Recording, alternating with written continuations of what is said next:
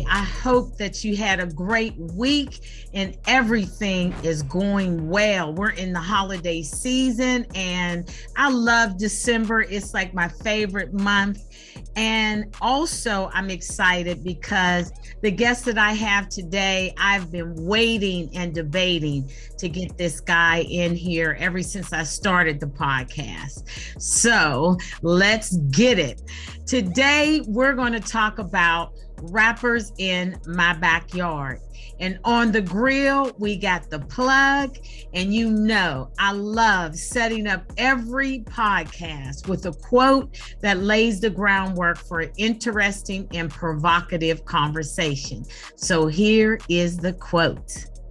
We don't chase stars, we make them. And that comes from our guest today. And I'm so excited to hear why he says that. So I think that quote sets us up nicely to talk, express, relate, and connect with our special guest today. The one, the only, Greedy Greg is in the backyard. What's up, Greedy? Yo. What's up, Lisa O?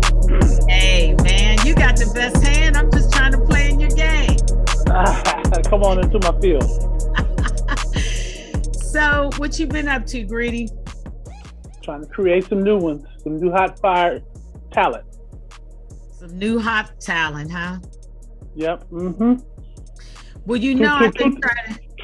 What'd you say? I'm going to light 2022 up. It's going to be on fire.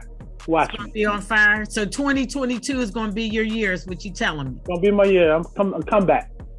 That's it. That's it. I mean, I think that we all love a comeback, and something about a comeback just inspires us to give our best at the things that we do. So I'm excited to see what you got coming. And I've been wanting to get with you on this MIC for a long time. And so I want to talk to you about some things that I know you've been on other people's podcasts and things like that. But on this podcast, we're going to keep it really real. And I'm going to ask you some of the things that you may not want to answer, but we need...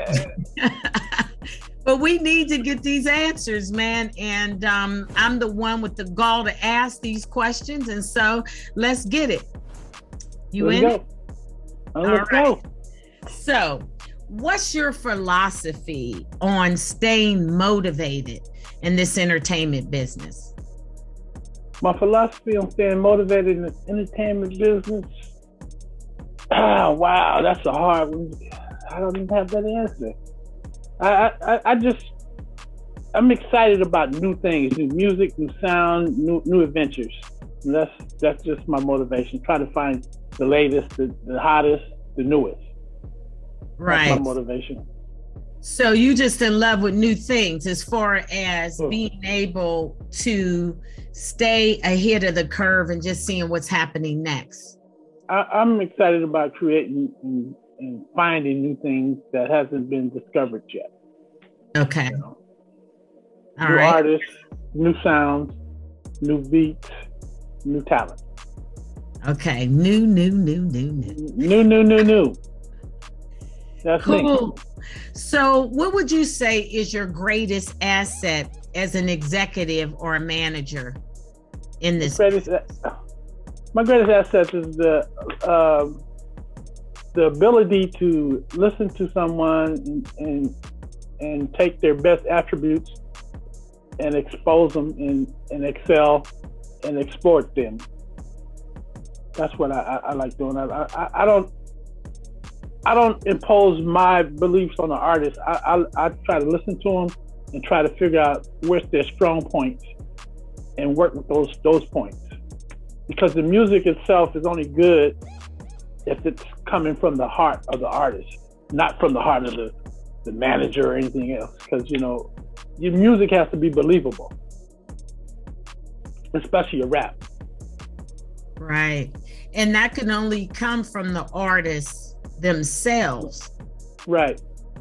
So right. How important is it for an artist when they do come to you to know who they are? It's very important to know who they are, because I can't tell you who you are. I gotta sit there. I like to sit there. I'll be quiet. I'll let you do what you do. and you be recording songs. I'll let you record, and then I'll this funny thing. I'll come back to you like maybe a day or two later and say, okay, this is what you need to do. This is how we fix it. This is what we need to do to fix you and make you a star. Okay. And that's how I kind of came up with the name. I came up with the name The Fixers with Quicken AMG because I felt like, I was fixing a whole lot of people's projects and sounds and their talent. Well, that's a perfect name, The Fixers, because, it's those little things that an artist needs that really makes them great. We all come in the door really, really raw with our egos on our sleeves and all of that. And I just think that's the truth. That's the truth. I mean, that's just the way that I feel about it. And it seems like in order as an artist, for an artist to be great, you need someone that has the opposite of what it is that you have. And would you find that to be a really good ingredient for you, being that you are a lot more poised and sort of patient and things like that? Like I don't do patience, and I've got poise, but the patient thing, I just don't play well with that. How do you stay so patient?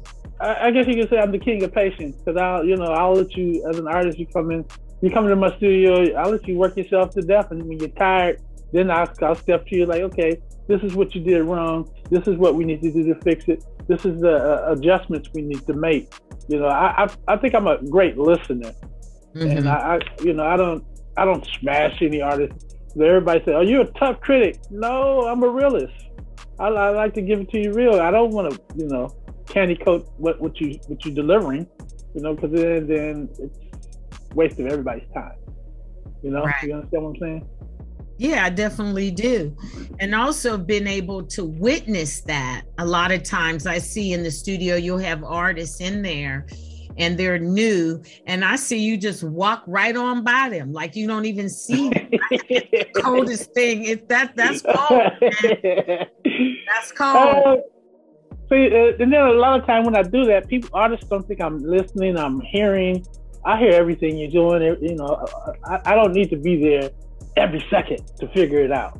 Mm-hmm. So I'll let you do your thing and see if you can figure it out on your own.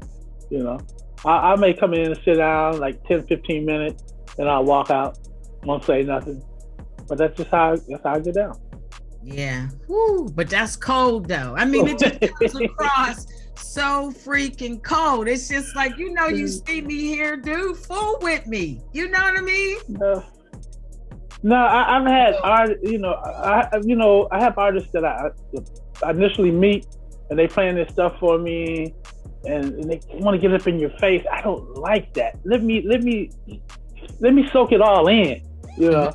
I find I do my best work in my sleep. What I mean is, I'll listen to you, mm-hmm. and then that night I'll dream about you and how to fix you. I'll wake up at 2:00 in the morning. Okay, I figured it out. This is what I need to do.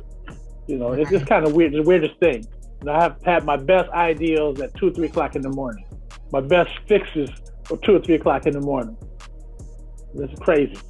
Yeah, because I'd hate to see you don't get much sleep, do you? Because that is an erratic way to spend the day. That's some bull right there. Because it's like, 2 and 3 o'clock in the morning, you generally know what's going on in them hours in this thing called entertainment. So instead of doing that, you're thinking about one of the artists that you're working with and how you can take them to the next level? Yes, I dream your fix. Whatever your fix is, I'll dream it, and I'll visualize it in my dream. Okay, I need to make this move, do this, do that. And it'll come to me at the weirdest hours, During the daytime, my mind is on 1,000 other things besides music. It's just weird. I'm kind of backwards with the process. So right. In your opinion, how would you say that hip hop has changed as an art form? honestly, I'm kind of disappointed in the direction hip hop is going. This is not what I had visualized 30 years ago for hip hop. You know, it's just now it's just like, oh my God, such trash, garbage. This sounds bad. It's meaningless. I call it mindless music. Mm-hmm. It doesn't, you know, it goes in one ear and comes out the other. You know, back in the day when you heard music, it left you with a feeling. And like you hear some of the old stuff when you were growing up, some of the great stuff that when you were growing up, and it's still, you can visualize, okay, I was riding my bike down the street and I saw that cute girl when that song came on, you know. But now it's like, it has no sticking power. No, you're not gonna hear a lot of these artists on oldie stations like you do some of the greats, Run DMC, Ice Cube. You know, you hear them on the old school hip hop stations. You're not gonna hear some of these artists. I'm not gonna go through these names, but you're not gonna hear a lot of these artists. And it's so many of them. It's so much music coming out, and a lot of it is such garbage. It's not music. It's just noise. Wow. So when you say noise, are you saying noise in the sense of the music and the lyrical journey is not matching in no kind of way? Or are you saying noise in the sense of not a sound that reaches out to the people? It's not a sound. I consider it noise because you won't be able to put an orchestra together to recreate that. You know, it's some guy that, you know, he's got a computer and he put a peg here, put a peg there, put it there. Oh, I got some fire. This is hot. You know, and I, a lot of times I look at him like, what are you bobbing to? Because there's nothing to bob. It's just like, I've been seeing guys doing this. And I'm going like, that's not even a groove. What are you moving your head to? What are you shaking your body to? It's noise. I mean, you couldn't get a lot of the stuff that you hear now. You couldn't get a drummer to recreate that pattern. You couldn't get a trumpet player or violinist to recreate that sound. You couldn't get a keyboard player to replay that path. That right. Path. And it makes no sense. Musically. Wow, that's funny you say that. You know what? I think that sets us up nicely to go to the grill. Let's burn some stuff up, Greedy. Let's burn some stuff up. All right. Because, man, I mean, you stay on fire, right? All the time. I got a big grill in the backyard. And you're pretty good on the grill, I hear. You make some interesting dishes, especially barbecue. I hear the town is on fire to get a piece of or a slab of your delicious ribs. But I wanted to talk to you today about the plug. And when I say the plug, Greedy, I mean, back in the day when hip hop in the 90s, which to me was the best year of hip hop or best collection of hip hop, you had like a plug, like somebody that was able to connect you and guide you through your career as a hip hop artist or an artist in general. So I wanted to find out from you, what is the plug today, and is there a plug? There is no plug today. You know, back in the day, I was talking to someone the other day about how great it was back in the day. You know, like I'll have a song that I thought was fire, and I can just send it out to 50 DJs, and bam, I didn't create a star. Now it's so many layers. You know. You got 1,000 platforms, these are Spotify, this, that, you know, you got to get your music to and hope that you get discovered. You know, it just, I find it kind of difficult to really promote, to really blow up an artist and find that plug. And then what you think is the plug, none of them is really consistent. You know, you could be hot on Spotify and be trash on Tidal, you know, so it kind of makes no sense. Musically, back in the day, if you were hot with some DJs, you were hot all over, you know. The only great thing about today's platforms is your music is easily shot across the world, you know. So, but the crazy part about that is you could be hot in Egypt and not even know. You can have a platinum hit over in Japan, not even know. Yeah. Unless you got some connections on it. So it's maybe it's more like it's too many plugs. You know, there's too many alleged plugs that are, you know, not consistent and not real. You know, everybody's got the connection to blow you up on Spotify, you know, or, you know, got the connection to blow you up on Tidal or to blow you up on one of the platforms. Mm-hmm. You know, and it just doesn't feel real to me. It just feels like some fake numbers. Everything's fake. Oh, you know, you go to a record label and they're like, well, how many followers you have? Oh, I got 1 million followers. The real question should be, how many of them 1 million followers do you really know? You know, yeah. How many of the followers are really following you because they like you? You know, they like your stuff. It's just everything seems to be so fake these days. You know, yeah. Fake boobs, fake tits, fake eyelashes. You know, fake music. You know, nothing is genuine. And also, I like the way that you put that you can be hot somewhere and not even know it. That to me is taking away the whole idea of the plug, because how can you know that you plugged in and you don't even know that you exist over there? Just right. Like, for instance, this podcast, I'm on Spotify and all of these platforms. I'm in the top 10 in the Dominican Republic, right?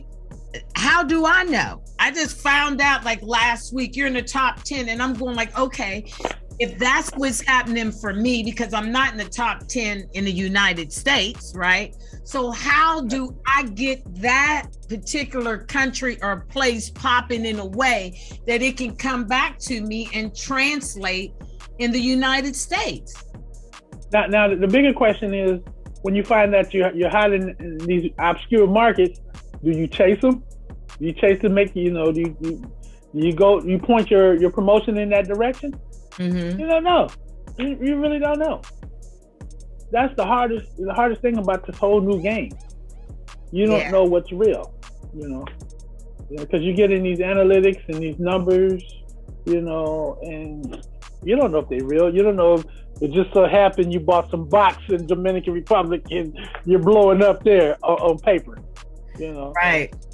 It's crazy. It's like, do I go down there and get a BBL and then Lisa goes down here getting big tits and butt? So come on now, and then I could just go up and be number one there. It's like the plug to me is, it's not really, like you said, there's not a plug. Like, for instance, what's the plug to get a decent deal with a label? Versus back in the day, you had qualified people making decisions, qualified A&R people. Now these guys, to me, are jokes. They just happen to know somebody that knows somebody that knows somebody. You know. Okay. They don't. Back in the day, you had an A&R person that really knew how to create something. These guys do not know how to create anything.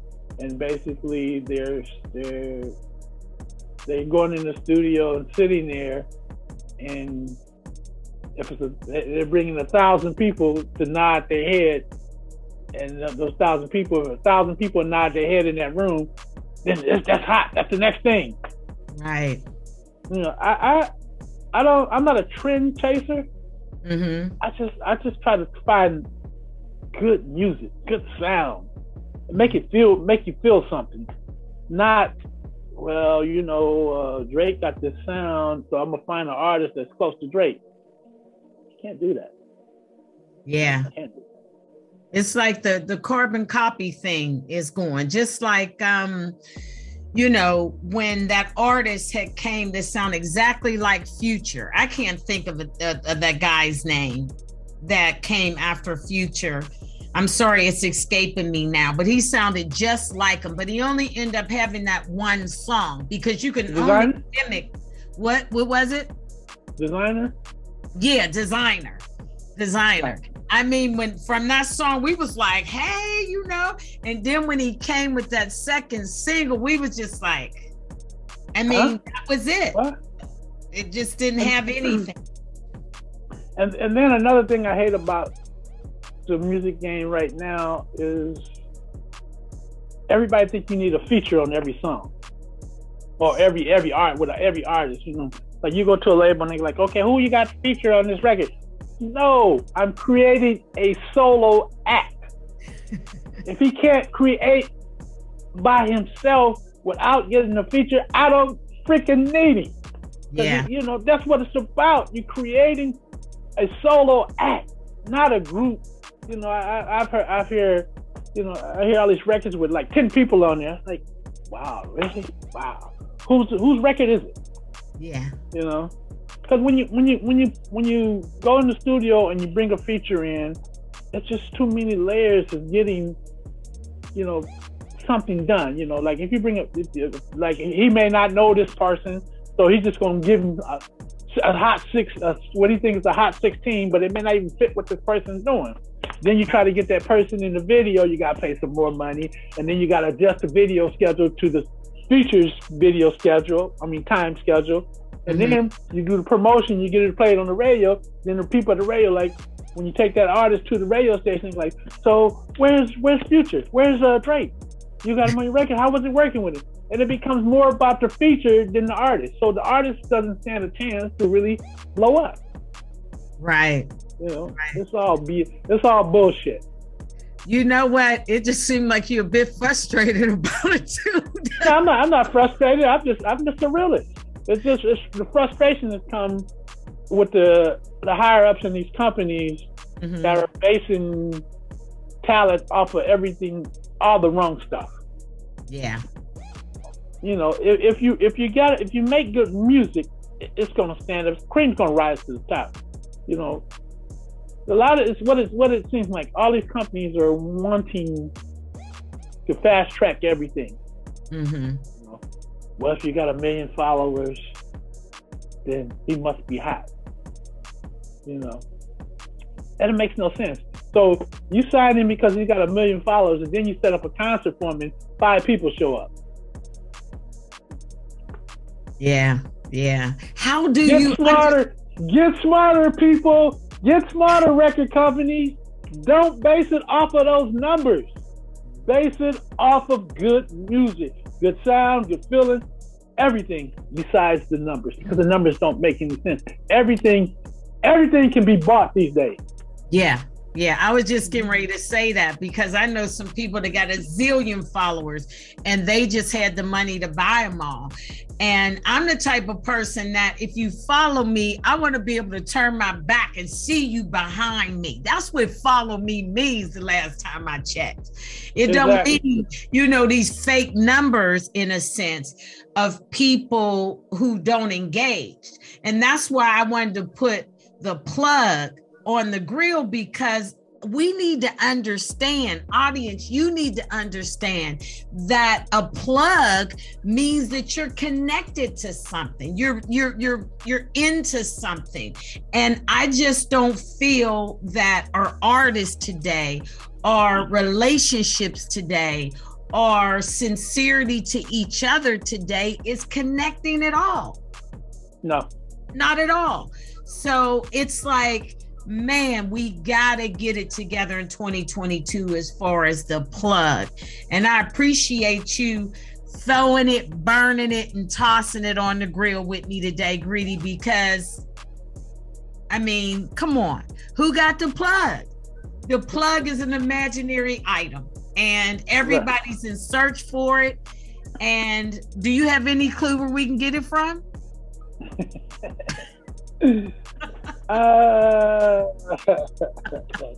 There's no such thing as a plug anymore. No, it isn't. It really isn't. So let's take that off the grill, because we burned it up and there's not a plug that exists right now in this industry. So let's take it off the grill. Let's burn it up. Man, we did a thing on that, the plug, man. So I really want to talk to you now about your artists, because I'm just going to go down the list of artists and I just want to know and ask the questions that I've been burning to know about. So first, let's talk about Tone Loc, Mr. Wow Thing. How did that relationship come together as far as the two of you working together? And what did you learn from that experience with Tone Loc? I started with Tone. Tone is my cousin. Okay. A double cousin. Uh-huh. You know, and he was in a group called the Triple A Crew with Wink and Gusto. Okay. And they're actually all name was Anthony. That's how they came with the Triple A Crew. Okay. But with Tone, what I learned from Tone, just because a person's your relative and you guys is blood, you can't trust them. Mm-hmm. You know? Make sure your paperwork's tight. Make sure your paperwork's right. You know, that was kind of my initiation into the music business, mm-hmm. and I learned a few things from that. You know, each artist I learned many different things from different artists, but they all have one thing in common. What's that? They have no loyalty. If I'm with you, I'm with you to the wheels fall off. Good time, bad time, hard time. Right. That's how I was raised. But mm-hmm. what I find is the artists, they're waiting for the next hot train. Right. The next hot conversation. Tone, I forgive him. What I don't understand with Tone is I've seen him at a couple of families, like funerals and stuff like that. And the guy's still mad at me. I should be mad at him. Why are you mad at me? I gave you life. I made you money. And you didn't want to give me my money? I should be mad at you. Right. Okay, next question. Woo! Okay, Tone Loc, man. Look, no loyalty, no love. Family got you burnt up. And that's absolutely true, because family, boy, they be the ones that get you the most, because they're mm-hmm. close to you and you feel like you should have a certain amount of trust. And when you find out that you don't have that, it really breaks you in a way like never before. And I know that Tone Loc was your first artist really in this business. Am I correct? That was the first artist. That was the deepest cut. Mm-hmm. No, I take that back. I was working with this female rapper named Ryan Rock and Rochelle at the same time with Tone, but Tone was the deepest cut. Yeah. Because I still see the Band-Aids on you, brother. You know, I still see the bad days. So let's go to the next one. I had to shake it off. Yeah, Tone Loc, baby. Woo. Okay. Now, let me ask you about DJ Quick, because, man, in my opinion, you just tell me what it is. It seemed like you two have a love-hate relationship. It's like y'all either all or nothing. Tell me about DJ Quick and how'd you two come together, and is it a love-hate relationship? Where y'all at now, dude, with all that? Quick was one of the most talented producers I ever worked with. Uh-huh. Real knowledgeable. As far as the love-hate, I don't hate anybody. You know? I bounce off the energy you give to me. You know, you don't want to work with me, fine. I'm cool. I have no problem. I'm not chasing people. People chasing me. Right. You know, as far as Quick, this is it's again, it's that loyalty factor. No loyalty. Mm-hmm. You know, it's like you create these artists, and you're only good as the people you have around you. You know, if artists really look at the state of the business of the successful artists like Will Smith, why is Will Smith so successful and still successful? It's because he kept the same people around him. You know, anything you do in business, you're gonna have your ups and downs. So you gotta ride with the down as you're riding with the ups. You know, you can't just jump ship, because every time you jump ship and go to another camp, you're like starting back at square one. You know, and artists have to realize that. You know. Every move that your people make is not going to be necessarily be the right move. So you're going to win some, you're going to lose some. KR once said something one time, you know, everybody gets fucked in this business. You just try not to, get fucked so many times. You know, and that kind of stuck with me. That kind of stuck with me after the Tone Loc situation. But Quick, I got much love for Quick. but I couldn't work with him again. Right, because of the loyalty factor. The loyalty factor, and I, at this point in my life, I don't have the patience, you know, to I don't want to say, but I just don't have the patience. Right, you don't want to say it. You don't want to say it, but I appreciate you being honest with that, because you two really did a lot of great work together, a lot of great work, and even to this day, I know that your phone still rings. People still ask you about Quick and feel that you can get in touch with Quick anytime that you want to. Is that a fact or is that fiction? I probably could, but I choose not to. I wrote the Quick train 3 times and, you know, got kicked out the car. I you know, that getting kicked out the car wasn't a comfortable feeling, you know, like for doing nothing but trying to help a person elevate their career. You know, Quick probably, realistically, Quick should be up on the Dr. Dre level, but he continues to shoot himself in the foot. Right.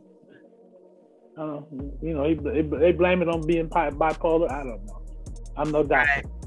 Right. Blame it on the game. Because sometimes, you know, you as an artist, you can overthink things for yourself too. I mean, it's a competitive business. It's one as an artist, you're always seeking to be better and you're always seeking to get yourself back on top. And see, that's the thing that I think people like yourself is being on the other side as managers and executives and things like that. You don't understand the vulnerability that is with an artist. We need to be seen. We need to be heard. And the thing that brings us joy is being in front of that camera and being number one, seeing our names in lights, seeing our names in number one. And that is a drug within itself. And if I can't get high, then I'm depressed. Okay, feel with me. Right. So it's not, I don't think as an artist, I don't think that we go out to hurt people in such a way, but you got to understand this thing that we crave is like a drug. You see what I'm saying? Yeah. I tell, you know, I give artists a speech once we start working. They're like, you always gotta remain humble, because you're gonna, you know, you're gonna have some high moments and low moments. But if you remain humble, and you'll be all right, you know. Don't believe your own hype. There's a lot of times artists believe their own hype, and you can't tell them nothing, and they think they created this train themselves. You're only as good as the people you have around you.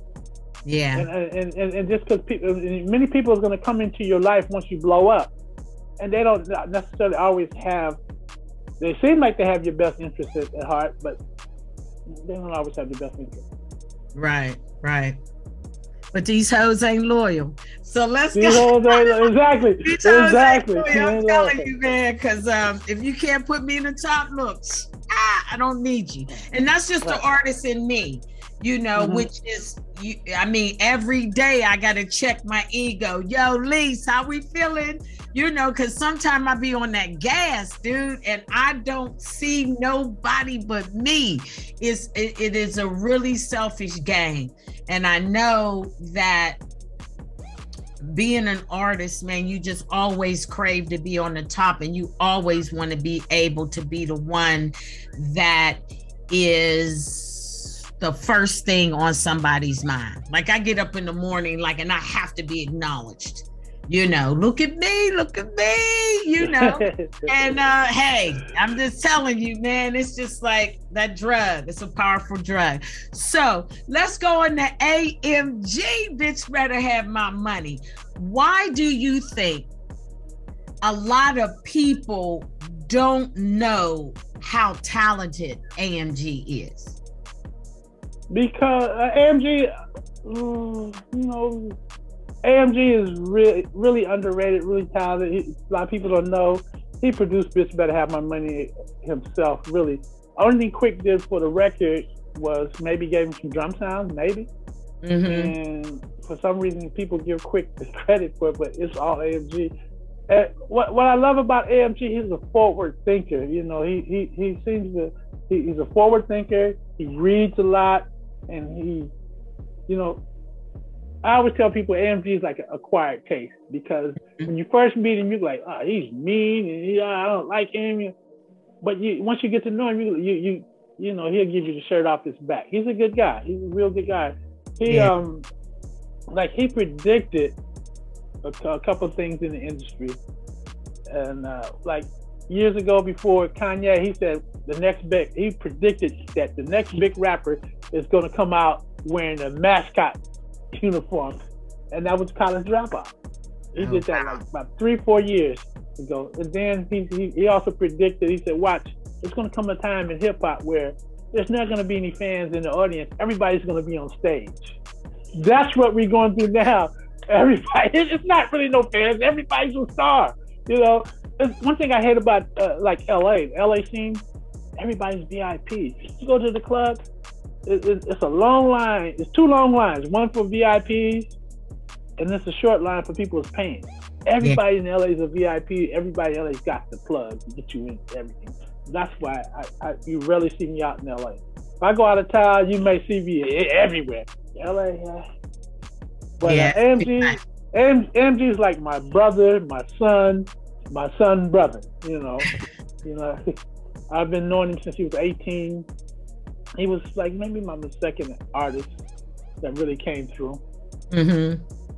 Yeah, he's a really talented brother. Great lyricist. He's got a lot of music that I wish he would release in his vault that I think is good for work. Yeah.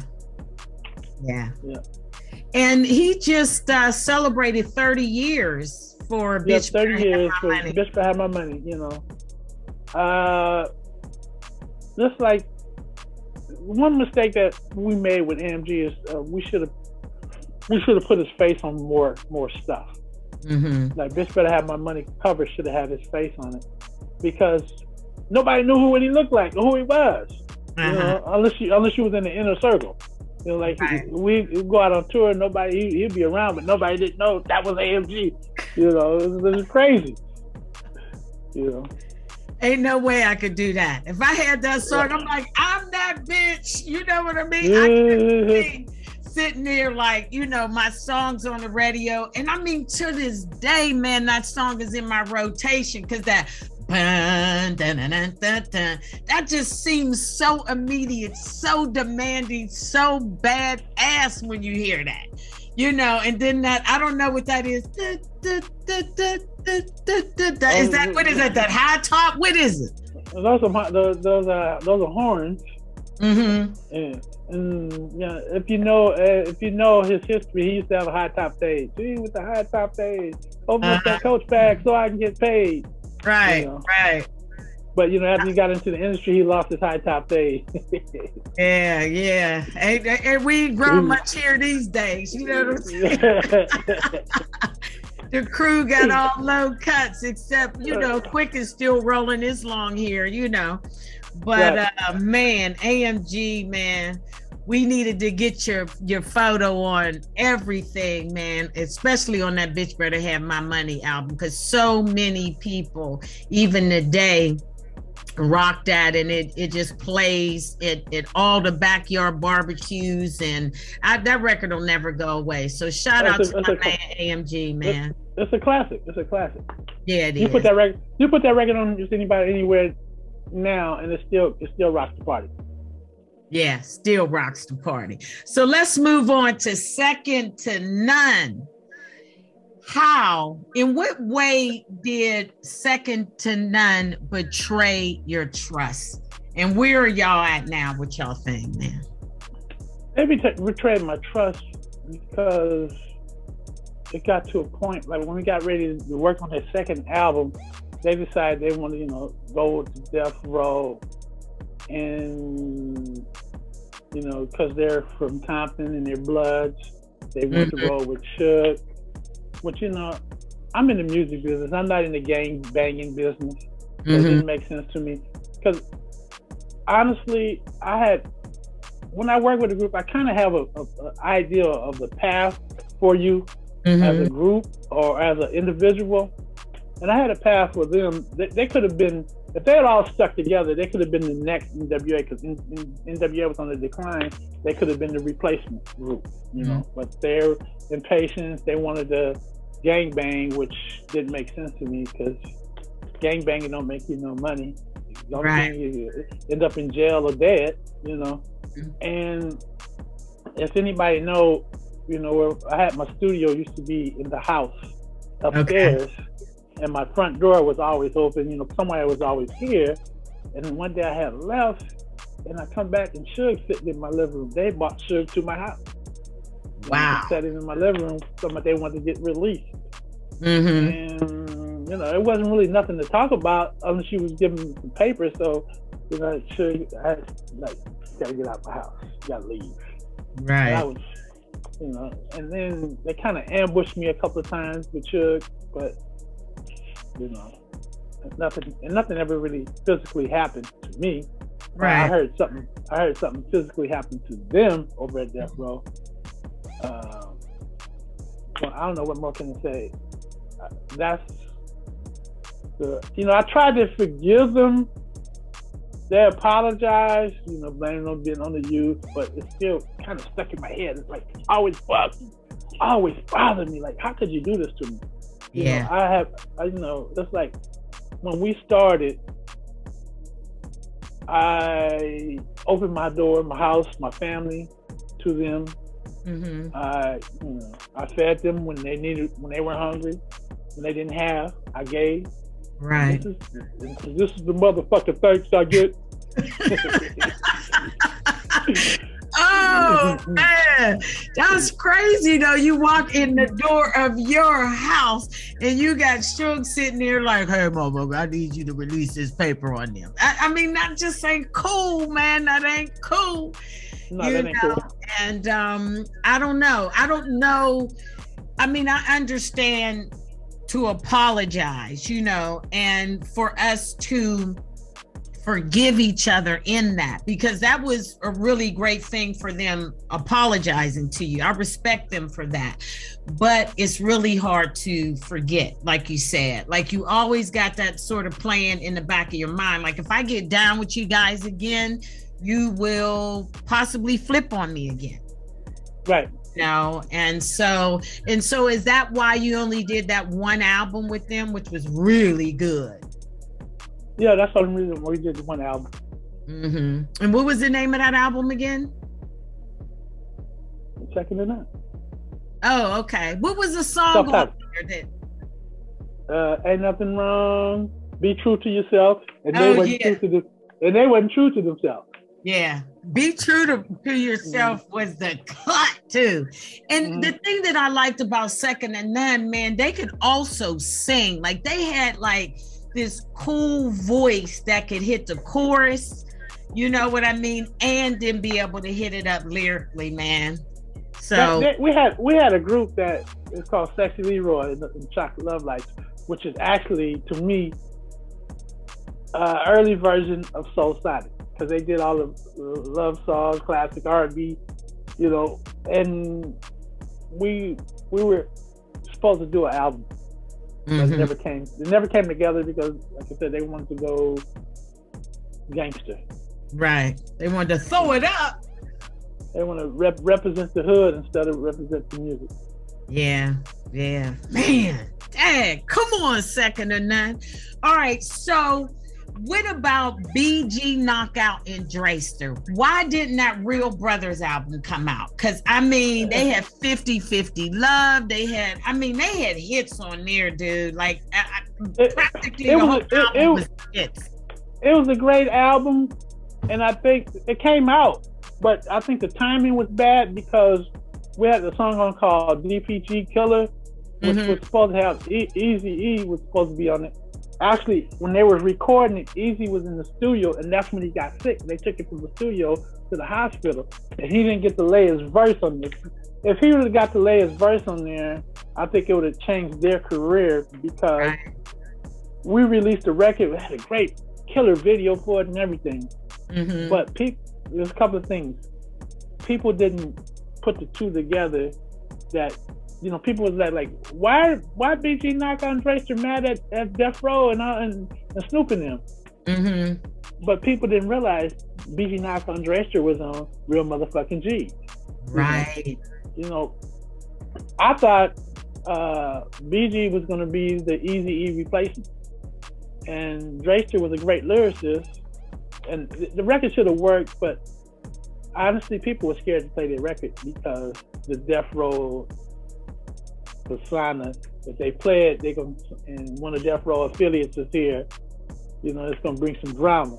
And right. That's what happened. And it's just bad timing. The record did come out, but they had some, they also got into some legal trouble, mm-hmm. and they kind of sank the promotion. Right. We couldn't promote it where it should have been promoted. Oh, I love that record. That's another thing. I listened to Real Brothers a lot. I mean, it was so good, legal. I mean, you know, lyrically, and also the concept of the songs were great. They were based on like using real music and real concepts, sort of like a Marvin Gaye record. Like it was about stuff that we deal with in the ghetto, the way we need to love each other, the way that we need to relate to one another, and the way that you can get beat down if you make the wrong choice. You know, I mean, it had everything that a real brother that looked like me go through, you know? Right. So man, shout out to BG Knocc Out and Dresta. All right, let's move on to Domino, man. Do you think that if he would have brought Battlecat in for his second album to produce it, that it would have been successful? Most definitely. Domino's problem was Domino's very talented, very versatile, but he has a huge ego. Mm-hmm. And ego got in the way, and I'll take some of the blame, because I tell you the mistake I made with Domino is I convinced Domino that he was the producer, and what happened was after when the first record was blowing up, I had got a call from Sony, and they were looking for a track for Shabba Ranks. Okay.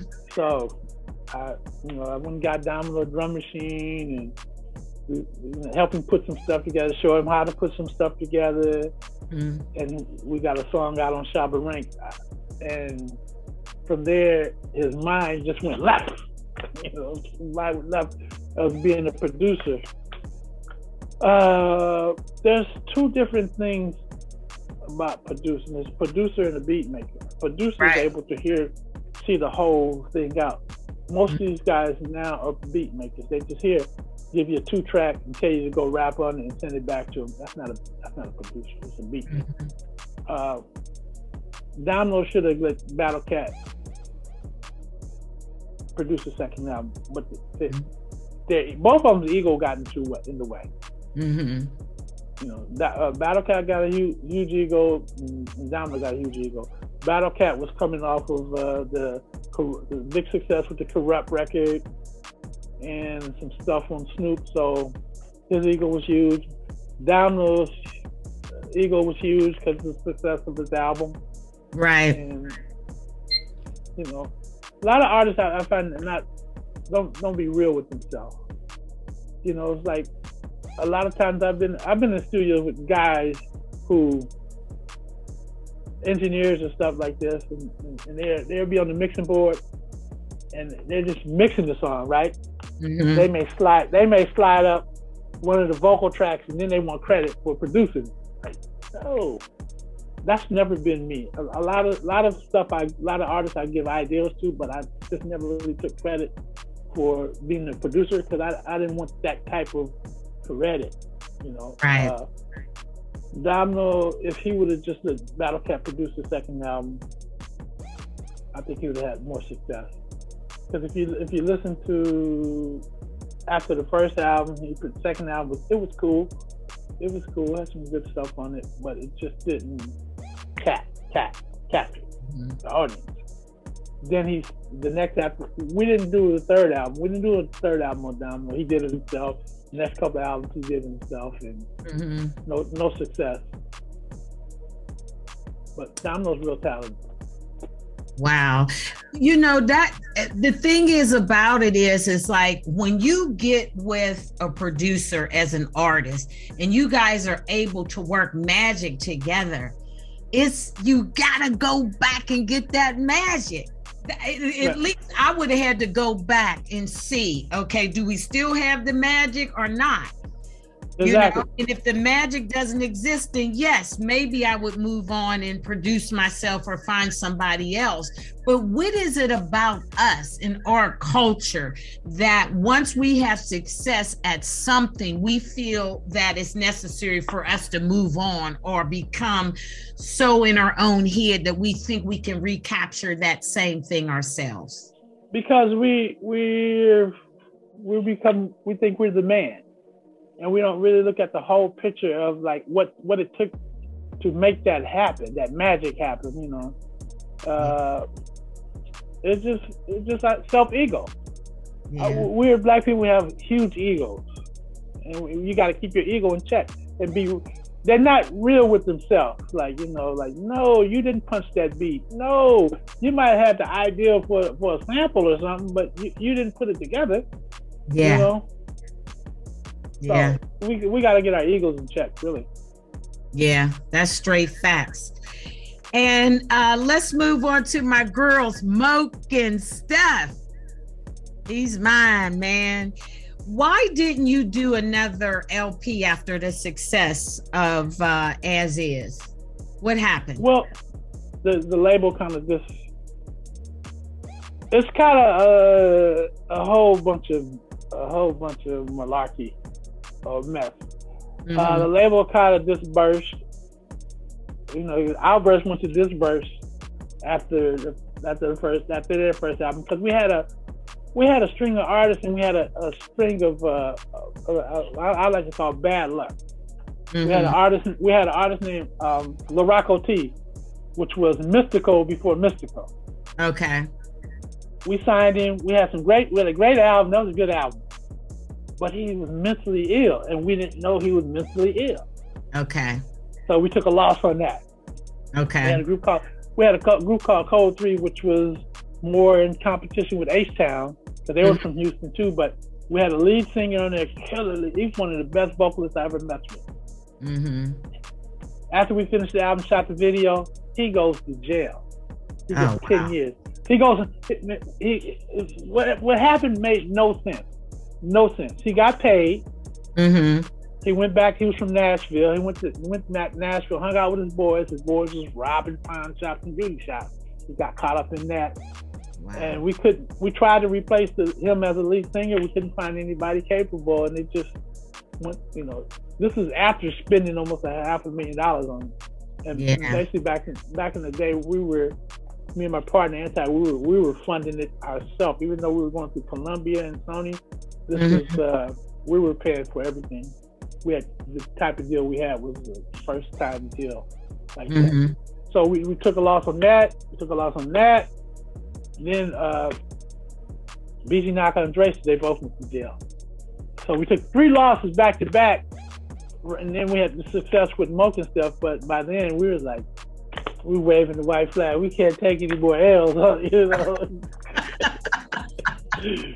Awesome Out Brothers from the West Side. No, I'm just playing. Because y'all, I mean, that sounds like a horror story. It's like, but the thing is, I mean, I love Moke and Steph. You know I do, man. I had them on the show and we talked, and the girls are so thorough and so talented. I just needed to know what happened, because I knew it wasn't, you know, in the quality of the work. The girls worked hard, they was tight together, you know, and had all grown up together and really had, I mean, I love Mo's voice. I mean, she got vocals like the lead singer of SWV, like just non-replaceable.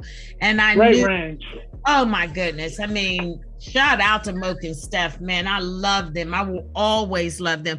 And it's so funny because I was somewhere a couple weeks ago and we were talking about it, and it was like five of us in there, and we was doing lyric for lyric for He's Mine. I mean, everybody knows that. That was like the homegirl song. Like, we knew we had a nigga, but now, I mean, man, I love it. So I didn't realize how big the record was and how much legs it still has. Like, one of my radio promotion guys, like 2 years ago, was like, "Man, you need to re-release this record. This record still got legs, man. Look at the media base. It's still getting played so many times." But then I was at a R. Kelly concert at the Honda Center, and they didn't have an opening act. They had a DJ, and then when that record came on, it lit up the stadium. I mean, I was like, "Wow, man. Yeah, this record was bigger than I thought." Yeah. And see, that's the real plug right there. When you put on a record, you know what I mean? And that is timeless. And everybody knows it word for word. That's what we don't have right now. Like, I'm just thinking, like, what song in the last couple of years have I heard that I know every lyric? Like, I know Moke and Steph stuff, and it's a zero, because we're not getting that kind of music anymore. No. Just like, I mean, just real quick in the pan, flip it over, and we're done. What was your experience working with Lyor Cohen? You went out for a minute. All I see is your name, man. Come back to me.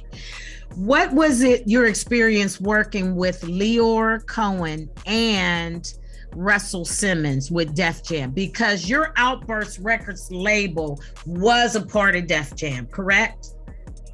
Correct. It was a great experience. I learned most of my music business from Lyor and Russell. What I learned is I learned a lot of promotion stuff, and it was great. Our situation was great when they were going through Sony. And I learned a lot, about promotion, who to use, how to, gauge, how to put stuff together, how to promote, and the chances to take. When we had to deal with Def Jam and it was going through Sony, it was like, if you came up with a promotion idea, no question, let's get it done. Boom. Right. Make it happen, fun. And then when Def Jam went over to Polygram, Polydor, It died. Everybody died an ugly death over there. Wow. Everything, because it was so many checks and balances. The music business, especially hip hop, is not built on checks and balances. It's on chances in the streets. You gotta hit the streets. And right. when we went to Polygram and Def Jam, Polygram and Polydor, when we wanted to do something for the streets to make our artists blow up, it was just so much red tape, Oh, this person got to sign off. Oh, the accountant said you can't do that. It doesn't make any sense. Hip hop don't make any sense. That's what makes it great. Right. The senselessness of it, the senselessness of a song with some words. Right. So, working with Lyor was cool. I learned a lot of Lyor. Lyor was funny. Russell really wasn't hands-on. Russell's actually who initiated our deal. I met Russell in the back of his Rolls Royce one time, and let's do it, that's where we decided the deal. The back of his Rolls Royce. Wow. Russell put a lot of people on. Come back to America, Russell. Come on back. We need. Hey, that's a whole other story. That's hot. That's something for the grill, man. And I wanted to ask you about Big Lurch. How was it working with Big Lurch? And also, how did you feel about about the tragedy that occurred with him that didn't give you guys an opportunity to release his record? Big Lurch record was a great album. If that record, if we were able to get to release it without all the stuff that happened, I think it might have changed the sound of the South a little bit. But it was a good album. You know, it was kind of, working with him was cool, but it was kind of spooky too.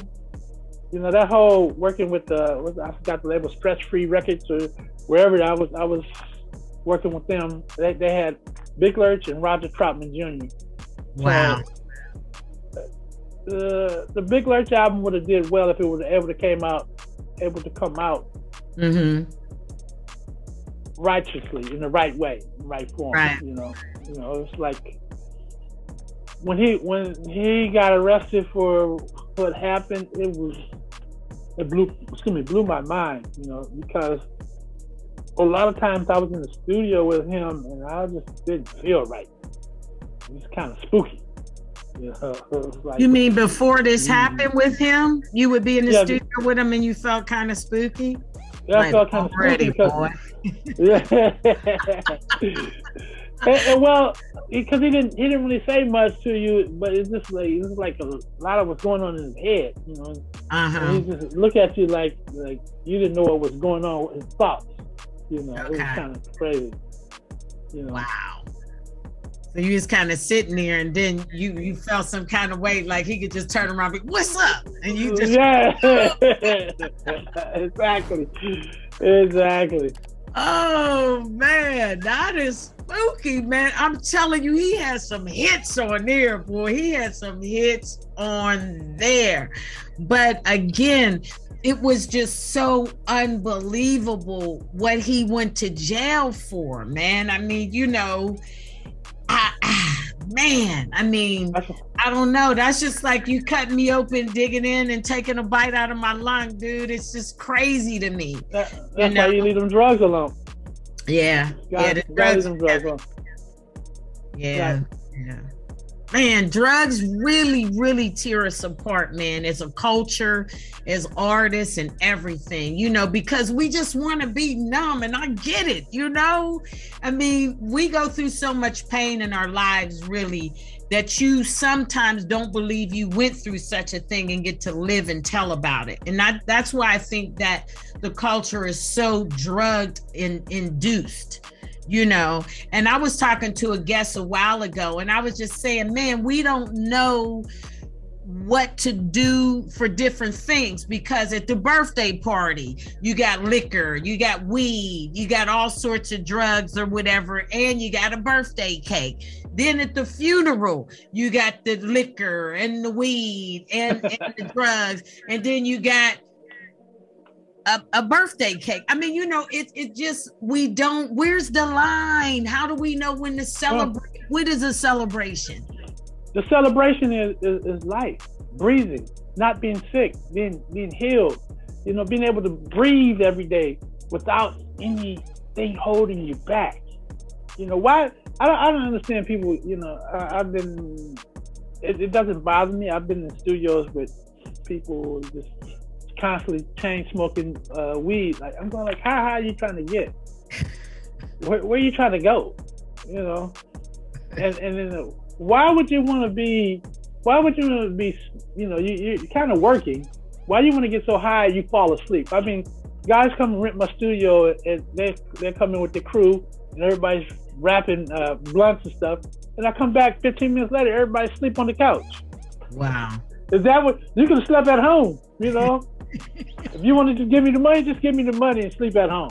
You know? Right. I feel you. But I also got to say, though, Greedy, man, you ain't never been into the narcotic, man. You never drank. You never smoked. I mean, I never knew nobody like that. Everybody that I knew drank, smoked, lied, went to jail, and all of that. And you have done none of those things, but yet you keep some of the darkest people around you. Like, you know what I'm saying? Pimps, hotless, hoes. I mean, dude, how do you do that? How do you not allow such dark entities into your pure spirit? How? I just put my life in God's hands. I just tell God, guide me, you know. And he tells me, no, you don't need no drugs. You don't need to be high. I'm gonna put these dark souls around you, but don't fall into what they're into. Jeez, that's a lot, man. I could no, and maybe you can enlighten them and get them out of from being a dark soul. Yeah, you know. Wow, that's the thing that intrigues me most about you, man. You just you're nothing like the music you produce. You're nothing like the people you surround yourself with.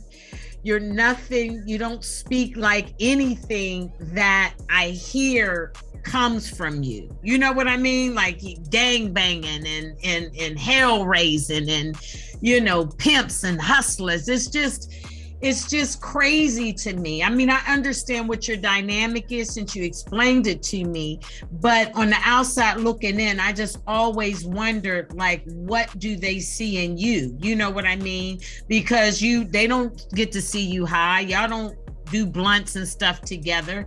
You know, you're just like somebody that is existing within like this dark underworld. How have you survived?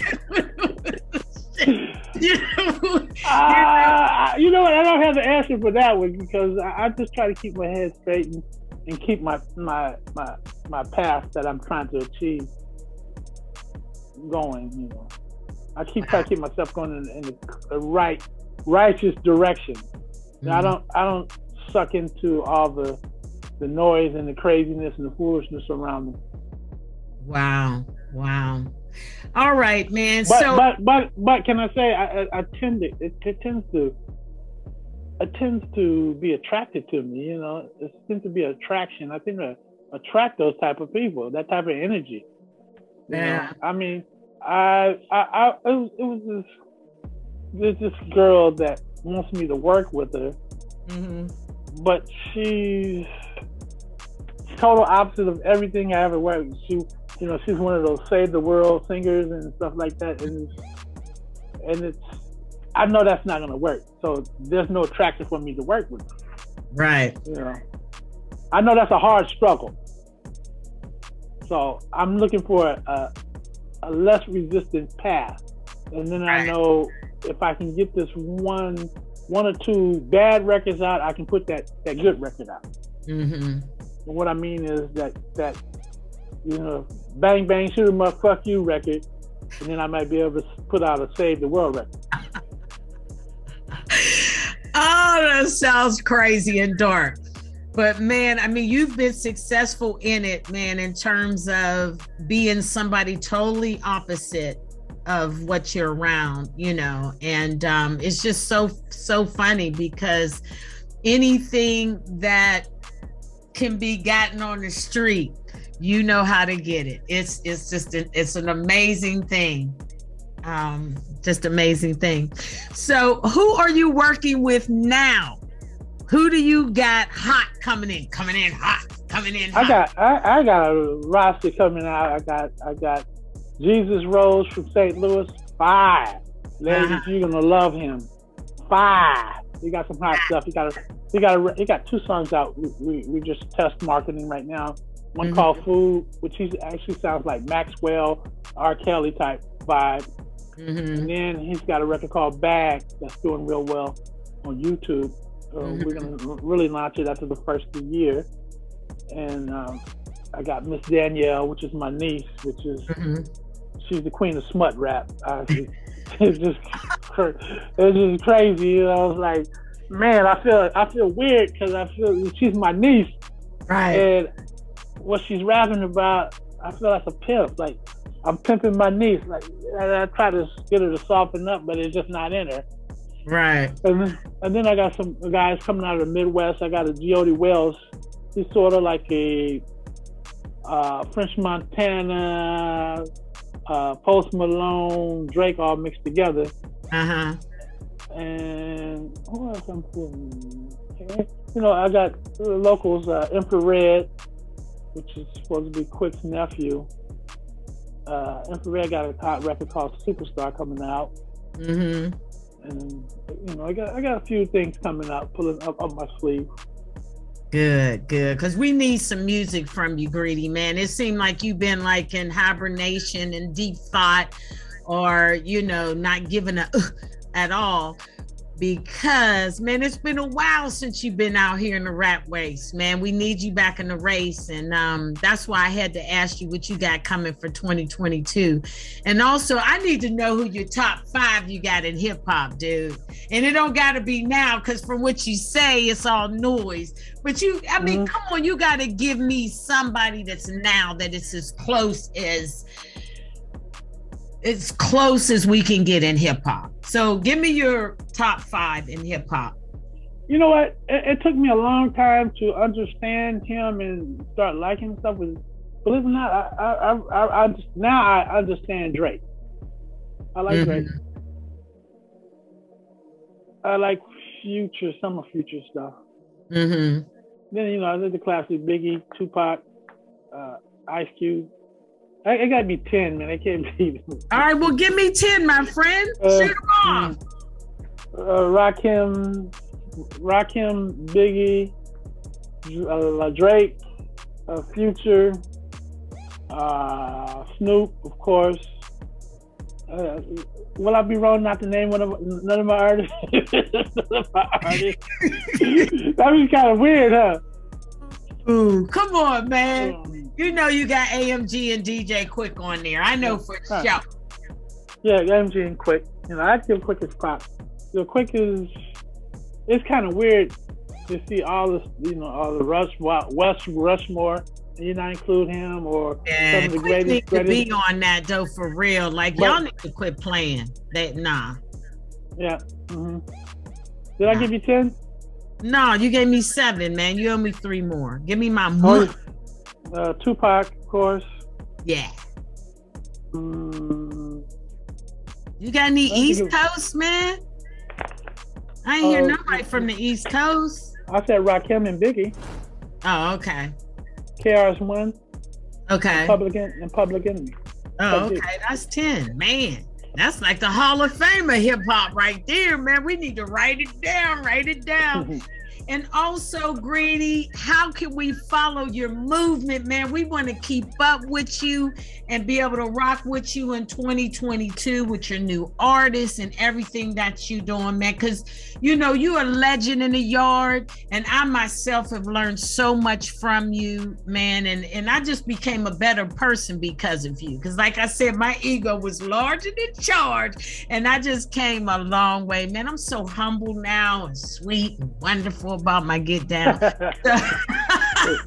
So how can we follow your movement, man? Because you hot like fire. First, I want to say happy birthday to you. Happy birthday, Lizzo. Oh, thank you, man. You remember? Yes, and you can follow me on I Am Greedy Greg on Instagram. That's about the only thing I really rock, Instagram. I don't fool with just Facebook or Twitter too much, but you can definitely find me on Instagram. Okay. I Am Greedy Greg. I Am Greedy Greg, the legend, the life, the plug, when we was able to have a plug, man. And I just want to say to the audience, thanks so much for tuning in, man. We love what we do over here, man. And I'm just always on 1,000 because I just get to talk to people who have done so much in this industry. And I want to say thank you to you, Greedy Greg, because, man, without you, there would be no rappers in my backyard. So thus the name and the creation of this podcast. It came from the inspiration that you've given us as a manager and executive, and also keeping the artists in line, man, and just turning us down when the stereo gets too high. So we love you, man. Can I give one more plug? Yeah, plug. Who else? Look out for my new label, A Thousand Favors. Wait a minute, you went out, dude. You went out with your video. See, you let technology beat you down. Now go ahead and say it. Look out for my new label, A Thousand Favors. That's a new label. I have A Thousand Favors West Coast and A Thousand Favors Midwest. All right. Shout out to A Thousand Favors. And I know you've done way more than 1,000 favors, but you know, I mean, I love the name of that label because I just think it encompasses who you are and also your continued way of thinking as far as always giving what you can to the culture, man. We love you, Greedy. We really and truly do. And lastly, let's go to the quote, G, because I just think it sets us up nicely for what we talked about today, and especially who you are, you know, being in this industry.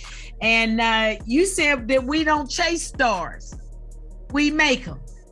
Now, what made you say that? We got to close down with that explanation. Why did you say that quote? Because I found trying to chase somebody that's already made it or had some success, it's a big old pot of bad gumbo. Yeah. It's slimy and it's a mess. And it's a headache that I'm not trying to get into. I'd rather create somebody from the ground up. And that's what I've done all my whole career. I created stuff from nothing. Right. I come from nothing and I create from nothing. That's it. That's it. All righty. We love that. And I'm looking forward to talking, expressing, relating, and connecting with all of you next Sunday at 2. And y'all know it's my birthday, you know, so I'm about to just shut it down and do what I do best. And that is continue to create. So thanks again. We up in here. I hope that you're having a great holiday, and we'll see you next Sunday at 2. We out of here. Hang with me, Greedy.